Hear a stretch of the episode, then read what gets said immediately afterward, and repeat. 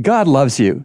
Pastor Rob Elliott of Calvary Bible Church on Collins Avenue here. Let's talk about the church, the worldwide collection of all true believers in and followers of Jesus Christ. The New Testament infers that the church is a family. I mean, think about it. God is the father of all Christians. This makes every true Christian either a brother or a sister to the rest of the Christians.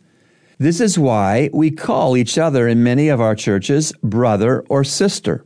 So the church, the collection of all true believers around the world, is one huge spiritual family. Listen to Ephesians 4, verses 1 through 6. I, therefore, the prisoner of the Lord, entreat you to walk in a manner worthy of the calling with which you have been called with all humility and gentleness, with patience, showing forbearance to one another in love, being diligent to preserve the unity of the Spirit in the bond of peace.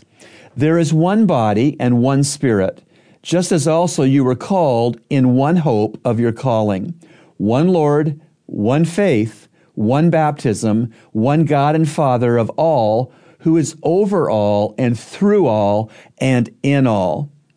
These verses call all in the church the family of God. And it calls us to behave well in the spiritual family. Be humble, be gentle, be patient, show forbearance, that is, be accepting and not harsh with each other. Be loving, be unified, and be at peace. If you are a Christian, you are part of a worldwide family and you are part of a localized expression of that worldwide family. You are part of the family of your particular church, congregation, or assembly. Make your Heavenly Father glad. Be a positive, contributing, and loving family member.